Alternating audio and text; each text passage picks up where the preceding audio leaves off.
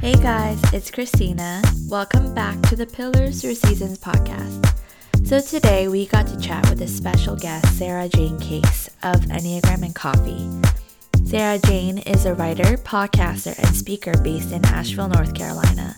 She's a creator of Enneagram and Coffee, as well as the host of the Enneagram and Coffee podcast. What started off as a passion for Enneagrams and a simple hobby turned into a full fledged business way beyond her Instagram. She now runs Club Enneagram, a monthly online membership for a community of people who are genuinely learning about themselves through the Enneagram, and is a business coach to many. In this episode, we broke down Enneagrams. The Enneagram is a model of the human psyche understood and taught in nine personality types. It most often gives people language as to why they act or even think a certain way. We went over each Enneagram and discussed different types of jobs each number could take on and thrive in. So let's tune in to our conversation with Sarah Jane Case. And so, so many people have been curious about the Enneagram. Um, and I know your Enneagram Instagram just blew up overnight. Um, I remember I just read, um, I don't know if you know The Road Back to You by Ian Cron. Yeah. I read that and I was like asking everybody, what is your Enneagram? And I think some people were annoyed. Some people took the test just to entertain it.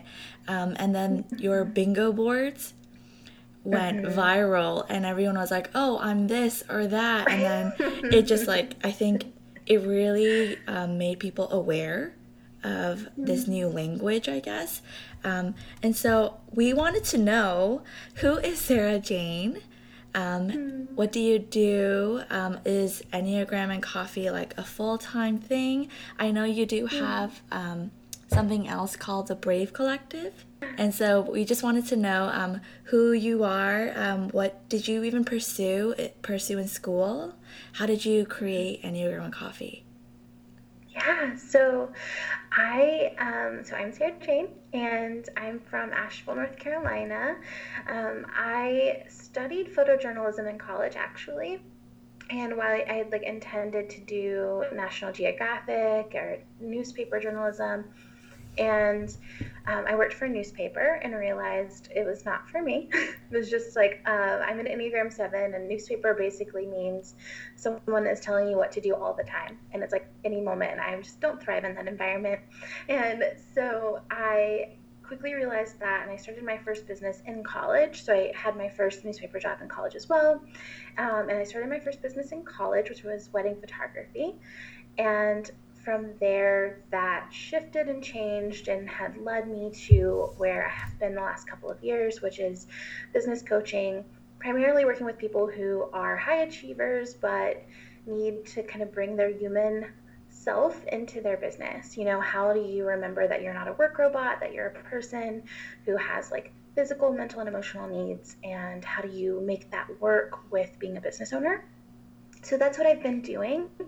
And I was bringing Enneagram into that work a ton. And um, I had been studying the Enneagram for about four years and I was integrating it into my work with my clients. And I created a webinar all about the Enneagram and just saying, like, this is my secret, this is my tool that I use. Um, it's basically the key to relationships, I think. And um, and a friend of mine was like, Sarah Jane, you're talking about the Enneagram so much that you probably should just start talking about the Enneagram. and instead of trying to like use all of the other things as ways to talk about the Enneagram. So I created Enneagram and Coffee from that space. And it has now it is, you know, 80 to 90% of what I do. And I have the Brave Collective, which is my membership community. And that is all about bringing creativity and engagement into your everyday life. And I have Club Enneagram, which is all about um, Enneagram and hanging out and doing self reflection work and actually using the Enneagram. You know, I think a lot of us, we learn the Enneagram and then we're like, now I know what I know and I know how to communicate myself to people.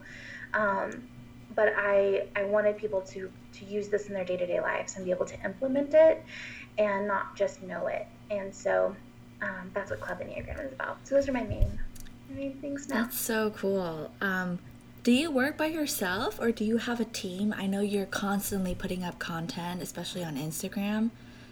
Mm-hmm. So I work. I work. Um, all the content is is me, and oh, wow. Um, then yeah, I'm I am like a content generator. That is like if I were like given a gift, it is definitely the ability to just create masses a mass amount of content. Wow. Um, I love it. I live for it. Um, but then I have my husband who also works with the company full time. So he does all of the like back end stuff. So he like handles my calendar at this point. He like ma- manages the Enneagram and Coffee email, customer support, the merch store.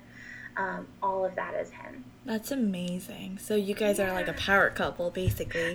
He's like my like need him in my life in so many ways. Crazy. Wow. I know that you're also a mom, right? Yeah. How do you balance that? I mean, I don't know if balance is the right word, but um, you know, I feel like a lot of people don't really ask men that. How do you balance your life? um, but you know, how do you basically manage everything when it comes to being a mom? And I know like mm-hmm. Instagram and, any Club Enneagram, everything takes up so much time, even just sitting down yeah. to create content. Um, and then, you know, having time with your husband. Like, how do you do it? I love that question and I love the way you phrased it. Like balance may not be the right word because I don't think it's a real like I don't think it's possible. And at any given moment something is getting the short end of the stick. And that's just reality. Like um, sometimes I'm spending more time with with Ford, our son, and less time on content creation. And um, but the big thing that I've learned is to just think about future me ahead of time. So the more that I can do to take care of future Sarah Jane now, the easier it's going to be to exist in the future. So um, I do all a ton of like preparation. So creating content ahead of time. Um, scheduling things out in advance if I can, uh, making sure that like our meals are prepped ahead of time, making sure that um, you know Ford's clothes are laid out the night before, things like that. Just like always thinking about not not living in the moment of like what's what do I need to be doing right now, but more so what do I need for me to be doing tomorrow and the mm-hmm. next day and a month from now. That's such an inter- like interesting way to think. Um, I'm also mm-hmm. a seven according to the Enneagram test, and I mean everyone says when they meet me and they talk to me, it's like, "Oh, you're such a seven. and I get that a lot. Um, but I think that I always felt was like a downfall thinking about tomorrow or the future because mm-hmm. um, mm-hmm. that was actually a struggle too to like be present fully because I'm always thinking about yeah. tomorrow or what could go down you know in next week mm-hmm. and so that's so interesting and I think that's something. I should implement too. Well, and I think I love that because you know what's with all of our numbers, the things that are maybe our struggles are also some of our strengths. So the ability to see the future as a seven can be a strength, or right, it can be the place that we go when we're trying to escape reality. Um, like if I'm having a bad day, like I'll just like look up travel documentaries about like the place I'm traveling to next so that I don't have to think about the day. And that's where it gets kind of iffy. but it's so helpful in terms of preparing for uh, the future in terms of like the business and parenting and, and self-care yeah so um, i guess switching gears a little bit for those who don't really know the enneagrams um, there have been so many questions when i posted that we'll be interviewing you um, mm-hmm. There have been some personal questions that also came in, and I would love if we have time to go over some of them. Um, but for those who don't really know the Enneagrams, is it possible for you to um, break down the Enneagrams maybe by number. And also, um, people were asking what is the biggest difference between Enneagrams and Myers Briggs? I don't know if you get that question mm. a lot. Um, we do get that question a lot, and I and so I'll answer that one, and then I'm so happy to run through the numbers. Um, so for Myers Briggs, you know, you're given a kind of a diagnosis of of how you show up. It's like you are this. This is what that means. These are your behaviors. With the Enneagram, you're given a language to understand kind of how you orient in the world and what motivates you and what drives you. So the first difference there is it's internal versus external, right? It's like you're you're being prescripted, you know, by what is happening inside. So really, the the enneagram. Um, only we can really know what our Enneagram type is because we know our motivations, we know our drivers, we know our fears. From there, you know, we have similar behavior patterns that do show up um, by your type. However, you're given these all of these different like ranges and nuances and ways that they move around, like levels of health, subtypes, you know, dominant wings that you might be leaning into. Um, you can move to different numbers in times of stress or in times of rest. So there's all this like nuance to it. So every seven is going to be somewhere different on that range. And it is so it's like a little bit more complicated. And then beyond that, you are able to work with it as a tool versus it being kind of a prescription. You know, you're like, this is what you are, um, this is how you will be. Uh, the Enneagram is like, this is who you are. Here you are at lower levels. Here you are at higher levels. Here's your potential. Um, and then let's talk about those behaviors that maybe aren't serving you and how to work with that um, so that you can be the best version of yourself that you want to be. Oh, that's so awesome. I never thought of it that way. Um, right now, actually, on Pillars for Seasons, we're doing a series on entrepreneurship. So it seems like there's a lot of women out there, um, especially moms, who were stay at home for a little bit and they want to go into business um, with some sort of passion or hobby they have. And um, because of that series that we're doing right now, if you could describe each Enneagram and a potential job that you can see them doing, or multiple jobs, because I know for a 7 mm-hmm. um, it is actually so normal. They can be working on four or five different things. And I love it. And it didn't make yeah. sense until I saw your Instagram post. And so, if you could kind of like break it down. Um, yeah, okay. Um, so, I'll I'll start with one. So type one is the reformer or the perfectionist. They are um, most concerned with being good, being above reproach. Um, they're very good at walking into a situation, seeing what could be improved, and making those improvements. The um, so when it comes to a job, ones are really good at being like activists, public speakers. They're very um, focused on justice and making sure that things are fair and um, so they will they'll speak out for that, and they're also you know in demand of like think people being good people, um, and so they are great motivators for a crowd of people to be better. Mm-hmm. Um, so then type two is the helper, and they are you know they're oriented around being liked and lovable. Um, they seek that through helping and being of service. Um, being aware of the emotional needs of other people and meeting those needs, sometimes on autopilot, not even realizing that they're um, inserting themselves to be of, of help. Um, and so a lot of twos honestly want to be stay at home parents. It's not an uncommon desire for twos. Um, and when you meet someone who's just like, I love this role, like this is what I was made to do, a lot of times they're a two. The other thing twos are really good at is um, helping people in the moment, so like wedding planners, being really aware of the emotional temperature of the space and being able to make sure everybody has their needs met in a situation. So they're really incredible wedding planners.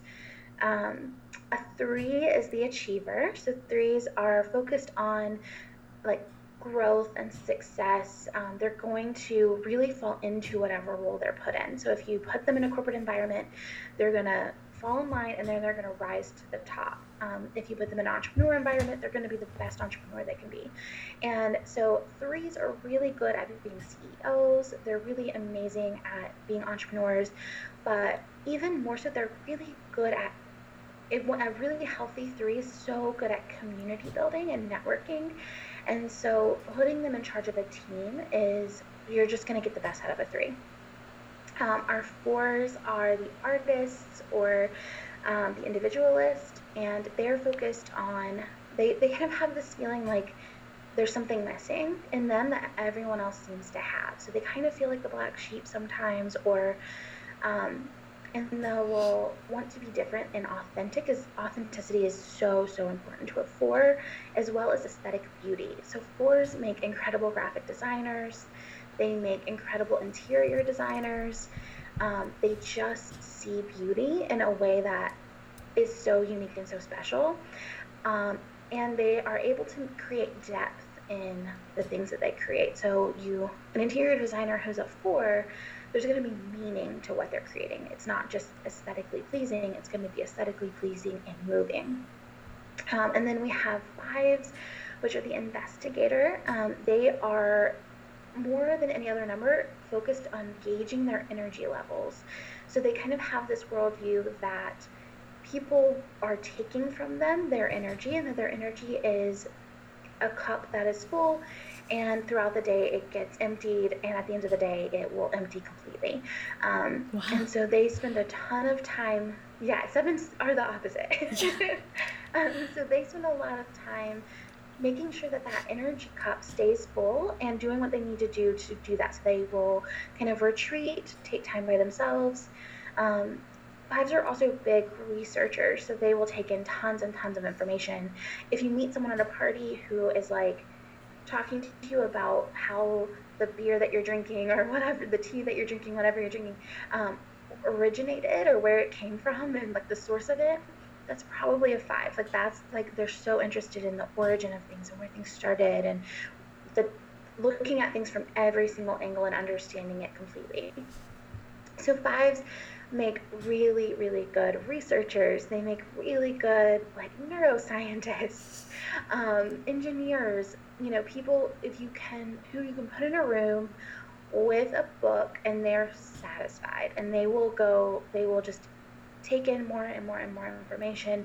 And a lot of fives become the go to person in their field. Like, they become the experts in their field. And um, so that's, that's kind of where fives thrive.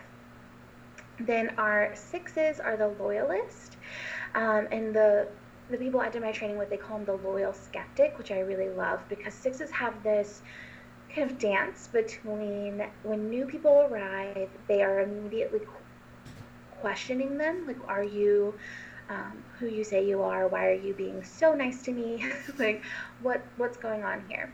Um, but then once for the people who are in their life on a day to day basis or who have been in their lives their entire lives, they are the later die like true friends who um, rarely give up on people.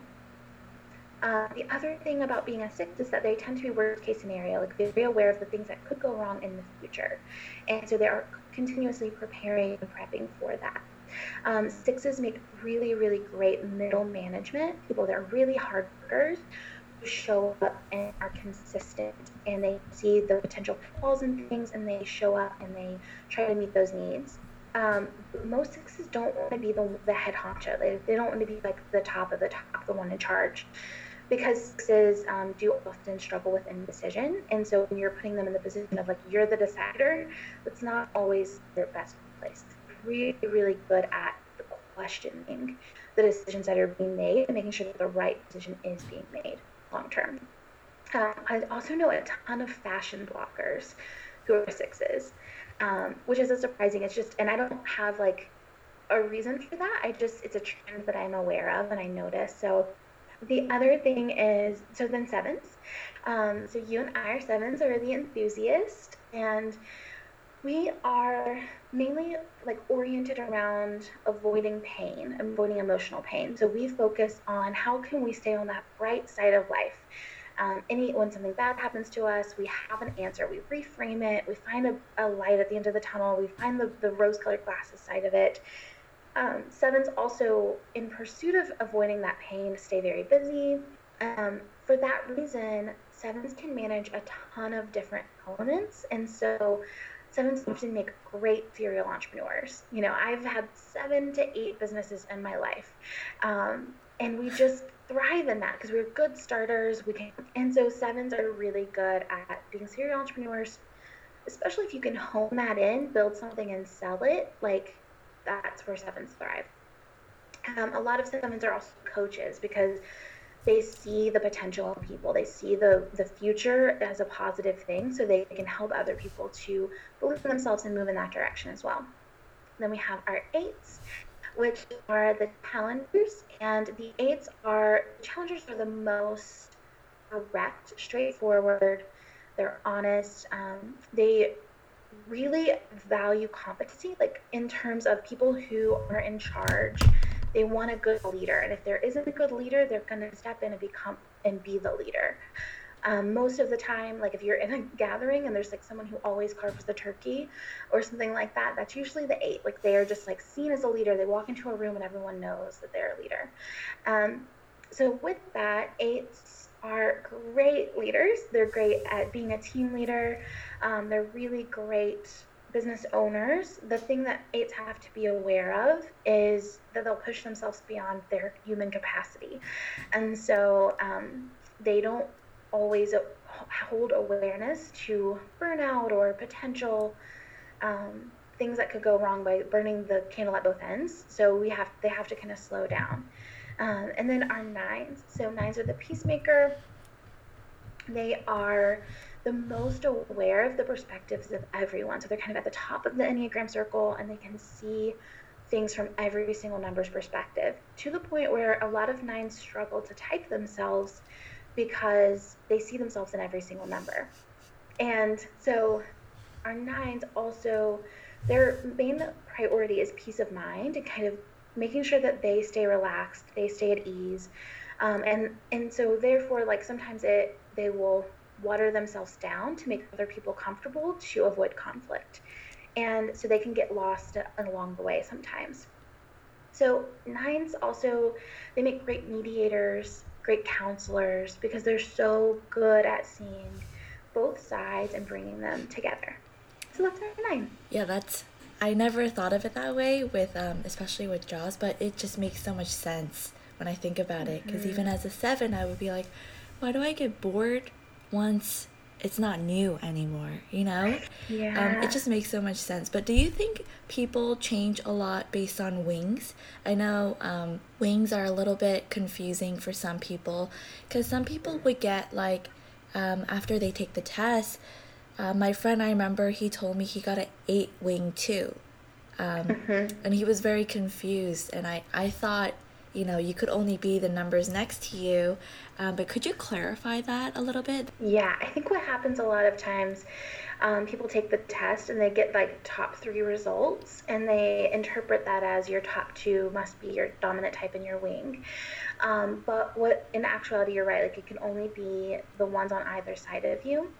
And it's my belief that we all have both wings. So as a seven, you have both an eight wing and a six wing but that you have one that probably is dominant. And the goal then is to balance them out and to really like pull in that eight, pull in the six to really round out your seven personality. Sevens need a lot of six, right? Like we need that ability to see the potential pitfalls because we're so optimistic.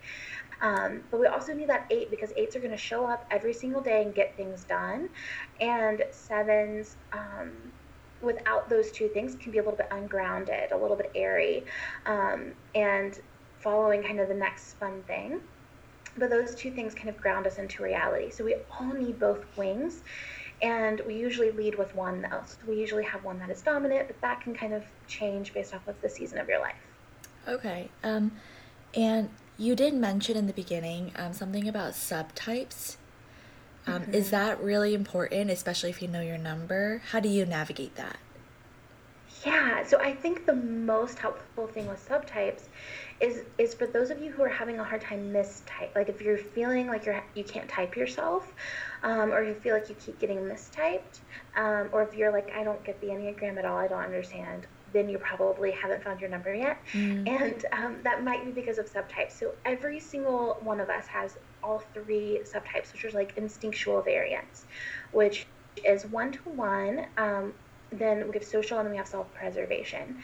And each of those are just ways that we survive as people in the world, um, whether that's through human connection, whether that's through a social network, or through like making sure that we are physically well and safe. Um, then we all have one that is dominant though. And for every number, one of those dominants is a counter type. And so what that means is that you show up differently than your number in behavior. So I will say like I'm a social 7. So as a social 7, I look like a 2 a lot of the time.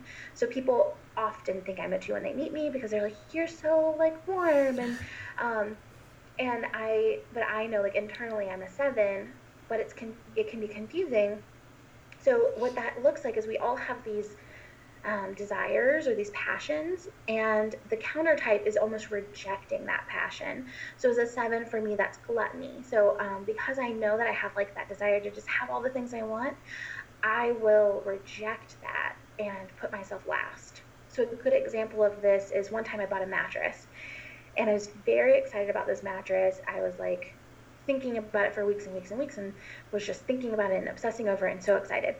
I got it and I stayed in the box for months because it was like this. As long as I un- it's not unpacked, I can just still think about it. Like it's still so exciting. Um, but as soon as it's unpacked, it's like not fun anymore. But it's like that kind of pushing away the gluttony. Like whereas like maybe a typical seven would immediately open it and be like, I did it, and then be through with it and move on.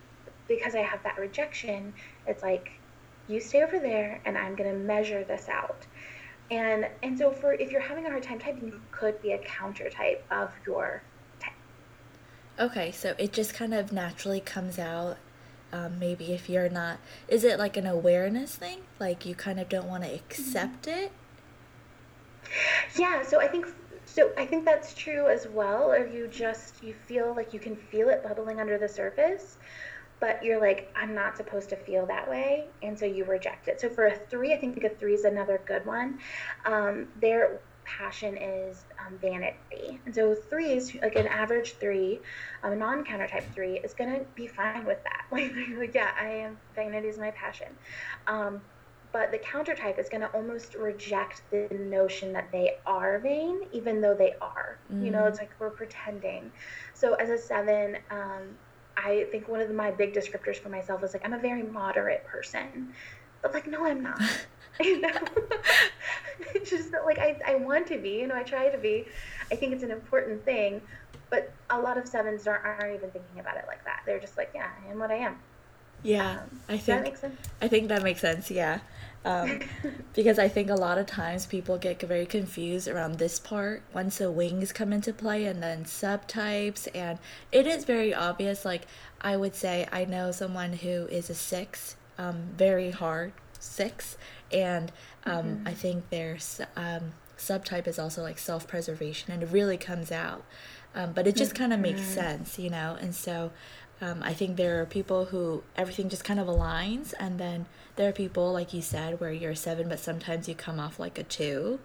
Um, mm-hmm. I've had people question that about me too, and so I think it makes sense. Yeah, it was just really confusing in the beginning, um, mm-hmm. but I guess what are some things that you've been asked regarding Enneagram um, that you want to like debunk? Like that's not true. Yeah, so I think one of my big ones is the lines. So there's a language around it um, that some people use called integration and disintegration. And so it says, you know, you move to one number when you're integrating and one number when you're disintegrating. In general, I don't like the idea of talking about ourselves as disintegrating as people. Um, and so I in my in my training as well, we don't talk about it like you go to one in health and you go to one in unhealth, um, but rather that you could climb up one um, in a positive way, or you can accidentally slide down it in a negative way. And that it's like the intention there if you're going to the high end or the low end, but you have access to the high end and the low end of both of those numbers. So what that can mean, um, as a, I, I'll use seven as an example. Um, so as a seven in that um, the what would be called a disintegration, we move to type one. So we become kind of critical or um, perfectionistic, but we also can pull from that high end of one intentionally.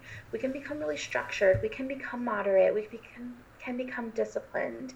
Um, and that can actually relieve a ton of our stress to prevent us from ever reaching that low point. So it's kind of the same access point that we need. And I think another great one for this is two.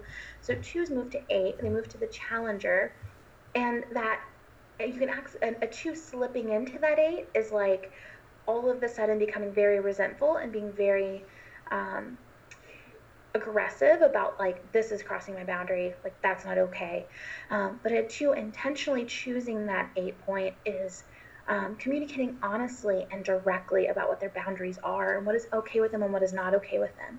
And that can prevent them ever even feeling resentful in the first place. So we can really use those lines intentionally. So going off of that, um, I always wondered what those arrows were in that circle. Um, and I know that people talk about like stress factors and things like that, but how do you actually intentionally become a healthier number proactively? Mm-hmm.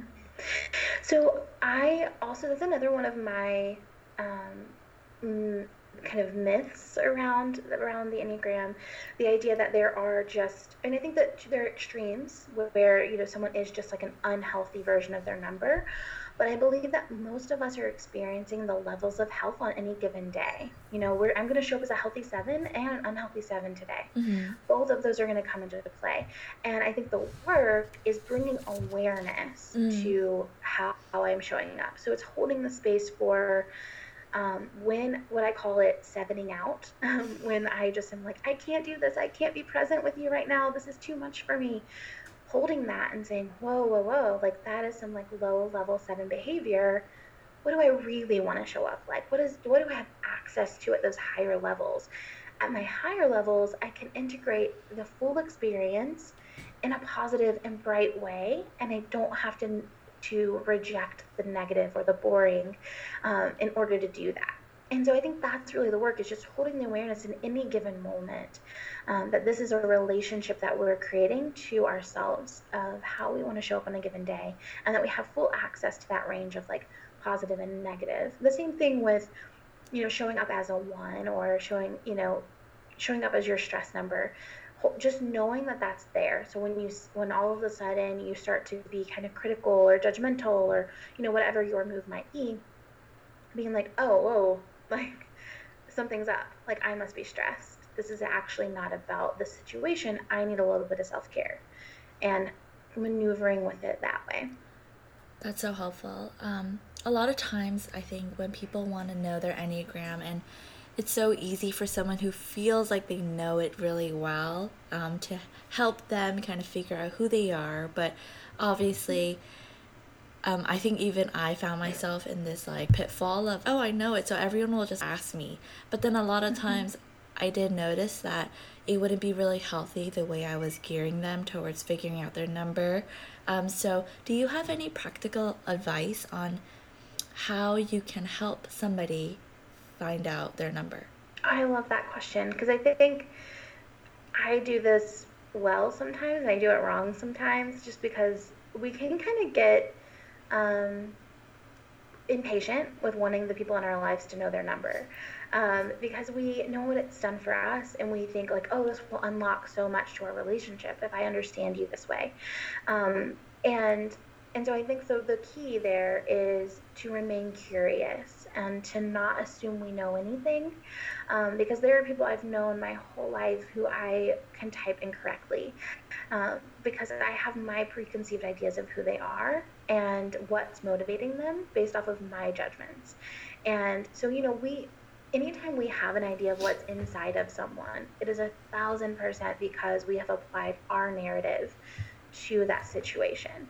And so, really, we can never know. So, really remaining curious and asking good questions and um, pointing them to good resources. And what I think the starting point resources are The Road Back to You is a really great starter book, EnneagramInstitute.com.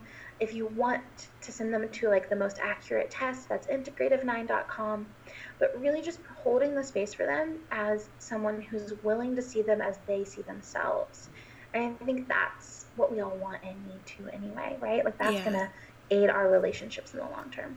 Yeah, well, we don't have that much more time left, and I would love to ask you. Um, I know as a seven, also, you might have other things brewing in the back, and you just had a coffee collaboration with Summit Coffee. Congrats on that. Um, Thank you. And I just wanted to know, like, uh, where are you taking this? Um, I have a couple of projects brewing, of course, for the long term.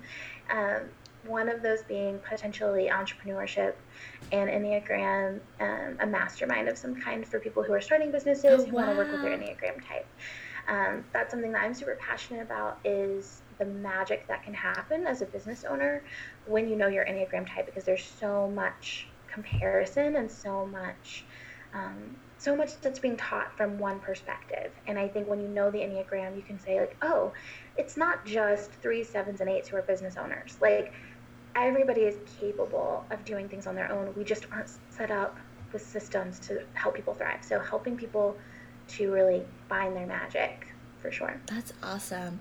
Um, so, how can people find you, connect with you? Yeah, um, I would love to, if you wanted to hang out with me over at Enneagram and Coffee on Instagram, or we're on, we have a podcast on iTunes and Spotify.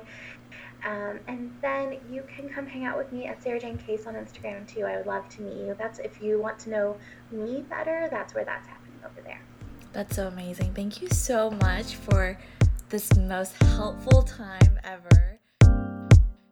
So, we hope you enjoyed this episode and learned a little bit about yourself.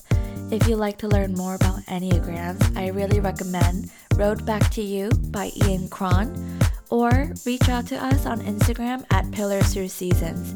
You can also find us on our website at pillarsthroughseasons.com. And make sure to follow Sarah Jane at Sarah Jane Case or also on her Instagram for Enneagrams at Enneagram and Coffee. See you next time.